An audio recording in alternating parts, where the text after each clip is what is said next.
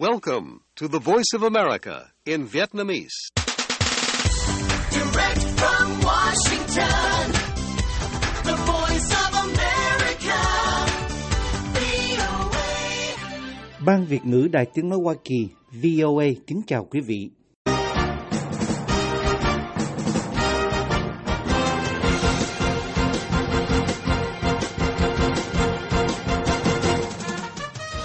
Trong chương trình thời sự quốc tế của đài VOA sáng thứ ba ngày 7 tháng 2 năm 2023 giờ Việt Nam, mời quý vị theo dõi các tin tức thời sự đáng chú ý bao gồm Động đất mạnh giết chết hơn 2.600 người ở Thổ Nhĩ Kỳ và Syria. Nga có thể sớm mở cuộc tấn công lớn Можливий наступ росіян ми все одно очікуємо в лютому. Ну це просто з точки Bộ trưởng Quốc phòng Ukraine Oleksiy Reniskov nói bất chấp mọi thứ, chúng tôi cho rằng Nga có thể tiến hành một cuộc tấn công vào tháng 2. Na Uy đề xuất viện trợ 7 tỷ đô la cho Ukraine. Ủy ban Tự do Tôn giáo Quốc tế của Hoa Kỳ kêu gọi chính quyền Việt Nam trả tự do cho tù nhân lương tâm tôn giáo Nguyễn Bắc Truyển. Of course, this is a country with long-standing religious freedom violations that Ông Kurt Woodmuller, nhà phân tích chính sách của Ủy ban Tự do Tôn giáo Quốc tế Hoa Kỳ, nói tại Hội nghị Thượng đỉnh Tự do Tôn giáo Quốc tế 2023. Mời quý vị theo dõi thông tin chi tiết.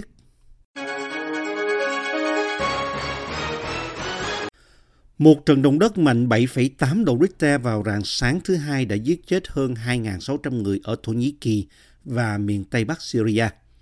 Số người chết tại Thổ Nhĩ Kỳ ít nhất là 1.650 người, Bộ trưởng Y tế nước này cho biết, và hơn 11.100 người bị thương. Ít nhất 968 người đã thiệt mạng ở Syria, theo số liệu của chính quyền Damascus và các nhân viên cứu hộ ở khu vực Tây Bắc do lực lượng nổi dậy kiểm soát. Tổng thống Thổ Nhĩ Kỳ Recep Tayyip Erdogan nói không thể dự đoán những con số này sẽ tăng thêm bao nhiêu giữa lúc các nỗ lực tìm kiếm và cứu hộ vẫn đang tiếp diễn. Ít nhất 2.800 tòa nhà đã bị sập. Bộ trưởng Nội vụ Thổ Nhĩ Kỳ Suleiman Soylu cho biết đã có hơn 20 dư chấn sau trận động đất ban đầu trước bình minh. Ông cho biết trận động đất đã ảnh hưởng đến ít nhất 10 tỉnh ở Thổ Nhĩ Kỳ. Tâm chấn của trận động đất nằm gần Gaziantep, một trung tâm sản xuất và công nghiệp quan trọng gần biên giới Thổ Nhĩ Kỳ Syria. Trận động đất đã phá hủy lâu đài Amtep lịch sử và nhiều tòa nhà lịch sử khác trong khu vực. Hiệp hội Y khoa Mỹ gốc Syria cho biết các bệnh viện của họ ở Syria bị quá tải với bệnh nhân chật kín hành lang. Liên minh châu Âu cho biết họ đang gửi các đội cứu hộ đến khu vực và các đội cứu hộ từ Hà Lan và Romania đang trên đường tới đó. Tổng thống Pháp Emmanuel Macron, Thủ tướng Đức Olaf Scholz và Thủ tướng Anh Rishi Sunak đều cho biết chính phủ của họ sẵn sàng giúp đỡ những người bị ảnh hưởng. Hy Lạp đang huy động các nguồn lực và sẽ hỗ trợ ngay lập tức, Thủ tướng Hy Lạp cho biết. Thủ tướng Israel Benjamin Netanyahu cho biết các đội tìm kiếm và cứu hộ cũng như viện trợ y tế sẽ tới Thổ Nhĩ Kỳ theo yêu cầu từ chính phủ Thổ Nhĩ Kỳ. Nga cũng cho biết họ đã cử các đội cứu hộ chuẩn bị tới Thổ Nhĩ Kỳ để giúp đỡ các nạn nhân động đất ở cả Thổ Nhĩ Kỳ và Syria. Cố vấn an ninh quốc gia Hoa Kỳ Jake Sullivan cho biết Tổng thống Joe Biden đã chỉ đạo cơ quan phát triển quốc tế Hoa Kỳ và các đối tác liên bang khác đánh giá các lựa chọn phản ứng của Hoa Kỳ để giúp đỡ những người bị ảnh hưởng nặng nề nhất. Mỹ quan tâm sâu sắc trước các báo cáo về trận động đất hủy diệt hôm nay ở Thổ Nhĩ Kỳ và Syria. Chúng tôi sẵn sàng cung cấp bất kỳ và tất cả các hỗ trợ cần thiết, ông Sullivan cho biết trong một tuyên bố. Tổng thống Ukraine Volodymyr Zelensky cũng đề nghị chính phủ của ông hỗ trợ. Ông Zelensky viết trên Twitter, chúng tôi gửi lời chia buồn tới gia đình các nạn nhân và chúc những người bị thương nhanh chóng hồi phục. Vào thời điểm này, chúng tôi đứng về phía người dân Thổ Nhĩ Kỳ thân thiện và sẵn sàng cung cấp hỗ trợ cần thiết. Ukraine cho biết hôm Chủ nhật rằng họ đang lên kế hoạch cho khả năng xảy ra một cuộc tấn công lớn của Nga trong tháng này, trùng với ngày kỷ niệm cuộc xâm lược của Nga vào ngày 24 tháng 2 và nói rằng Ukraine sẵn sàng ngăn chặn quân xâm lược Nga. Bộ trưởng Quốc phòng Ukraine Oleksiy Ranyskov phát biểu trong một cuộc họp báo rằng Nga có thể tiến hành cuộc tấn công vì những lý do mang tính biểu tượng, mặc dù lực lượng của Moscow chưa được chuẩn bị sẵn sàng về mặt quân sự. можливий наступ росіян ми все одно очікуємо в лютому. Ну це просто з точки зору Ông символізму. Reniskov nói, bất chấp mọi thứ, chúng tôi cho rằng Nga có thể tiến hành một cuộc tấn công vào tháng 2. Đây chỉ là từ quan điểm biểu tượng, nó không hợp lý từ quan điểm quân sự, bởi vì không phải tất cả các nguồn lực của họ đã sẵn sàng, nhưng họ vẫn sẵn sàng làm việc đó. Ông Ryzhkov nói cuộc tấn công của Nga có thể sẽ được phát động ở phía đông, nơi giao tranh đang diễn ra trong nhiều tháng và Nga đang cố gắng chiếm toàn bộ khu vực Donbass, hoặc có thể là phía nam, nơi họ muốn mở rộng hành lang trên bộ tới bán đảo Crimea bị chiếm đóng mà nước này đã sáp nhập bất hợp pháp vào năm 2014. Bộ trưởng Quốc phòng Ukraine ước tính Nga có 12.000 quân đóng tại các căn cứ quân sự của Belarus, một con số quá nhỏ để tiến hành một cuộc tấn công đáng kể vào miền Bắc Ukraine. Các lực lượng Nga đang có những bước tiến ở phía đông khi Moscow cố gắng chiếm thành phố Bakhmut, đang bị bao vây nơi giao tranh diễn ra ác liệt trong nhiều tuần lễ. Ông Reznikov nói không phải tất cả vũ khí của phương Tây sẽ đến kịp thời, nhưng chúng tôi đã sẵn sàng. Chúng tôi đã tạo ra các nguồn lực và dự trữ của mình. Chúng tôi có thể triển khai và nhờ đó chúng tôi có thể ngăn chặn cuộc tấn công. Trong một cuộc điện đàm hôm thứ Bảy, ông Zelensky đã thảo luận về tình hình mới nhất trên thực địa ở Ukraine với Thủ tướng Anh Rishi Sunak. Cả hai đều đồng ý về sự cần thiết phải đẩy nhanh sự hỗ trợ quân sự bổ sung từ phương Tây. Họ cũng thảo luận về khả năng lâu dài của lực lượng vũ trang Ukraine. Thủ tướng Na Uy hôm thứ Hai đề xuất một gói viện trợ trị giá 7,3 tỷ đô la cho Ukraine. Động thái mới nhất thể hiện sự ủng hộ từ các đồng minh châu Âu của Ukraine khi nước này chống lại cuộc xâm lược của Nga. Thủ tướng Jonas Gastorer nói với các phóng viên sau cuộc gặp gỡ với các lãnh đạo phe đối lập rằng viện trợ sẽ được chuyển giao trong khoảng thời gian 5 năm và chính phủ của ông muốn hỗ trợ thêm cho các quốc gia khác bị ảnh hưởng bởi cuộc xung đột. Chúng tôi đề xuất rằng Na Uy sẽ đóng góp một cách ràng buộc và lâu dài cho Ukraine, ông nói. Gói viện trợ cần được Quốc hội Na Uy thông qua.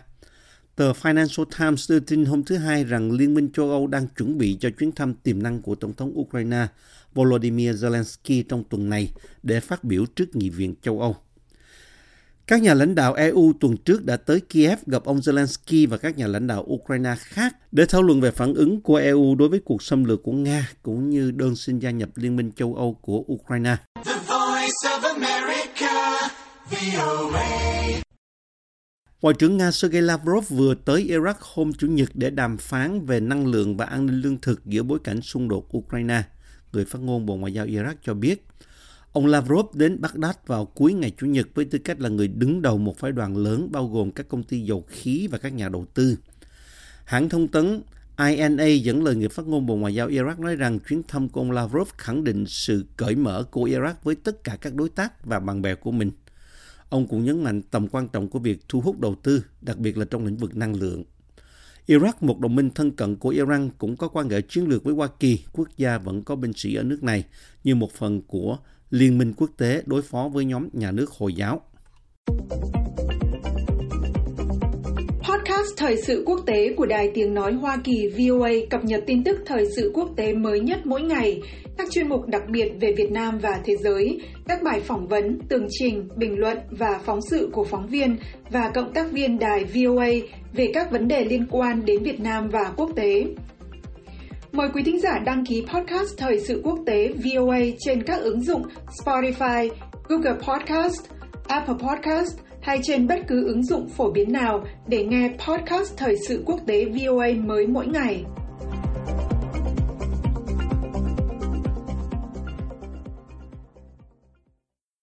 Bộ trưởng Thương mại Trung Quốc Vương Văn Đào cho biết các cuộc đàm phán được tổ chức hôm thứ Hai với người đồng cấp Australia Don Farrell là một bước quan trọng để đưa quan hệ kinh tế và thương mại song phương trở lại đúng hướng, với mối quan hệ được cải thiện sau những căng thẳng trong những năm gần đây. Cuộc gặp trực tuyến đại diện cho một bước quan trọng khác trong việc ổn định mối quan hệ của Úc với Trung Quốc. Ông Farrell cho biết sau cuộc hội đàm đầu tiên giữa Bộ trưởng Thương mại của hai nước kể từ năm 2019, Tháng trước, các quan chức Trung Quốc đã nới lỏng lệnh cấm nhập khẩu than của Úc khi cả hai nước nỗ lực cải thiện quan hệ ngoại giao sau hơn 2 năm hạn chế thương mại của Trung Quốc đối với một loạt mặt hàng xuất khẩu của Úc bao gồm lúa mạch, tôm hùm và rượu vang. Ông Vương nói Trung Quốc sẵn sàng khởi động lại cơ chế tạo điều kiện đối thoại với Úc về các vấn đề kinh tế và thương mại, đồng thời mở rộng hợp tác trong các lĩnh vực mới nổi bao gồm biến đổi khí hậu và các lĩnh vực năng lượng mới. Hiện tại quan hệ kinh tế và thương mại giữa hai nước đang ở một bước đệm quan trọng. Cuộc gặp là một bước quan trọng để thúc đẩy quan hệ kinh tế và thương mại giữa Trung Quốc và Australia trở lại đúng hướng, ông Vương nói trong một tuyên bố do Bộ Thương mại Trung Quốc đưa ra sau cuộc nói chuyện với ông Farrell. Triều Tiên đã lên kế hoạch tổ chức một hội nghị chính trị lớn để thảo luận về nhiệm vụ cấp bách là cải thiện ngành nông nghiệp của nước này.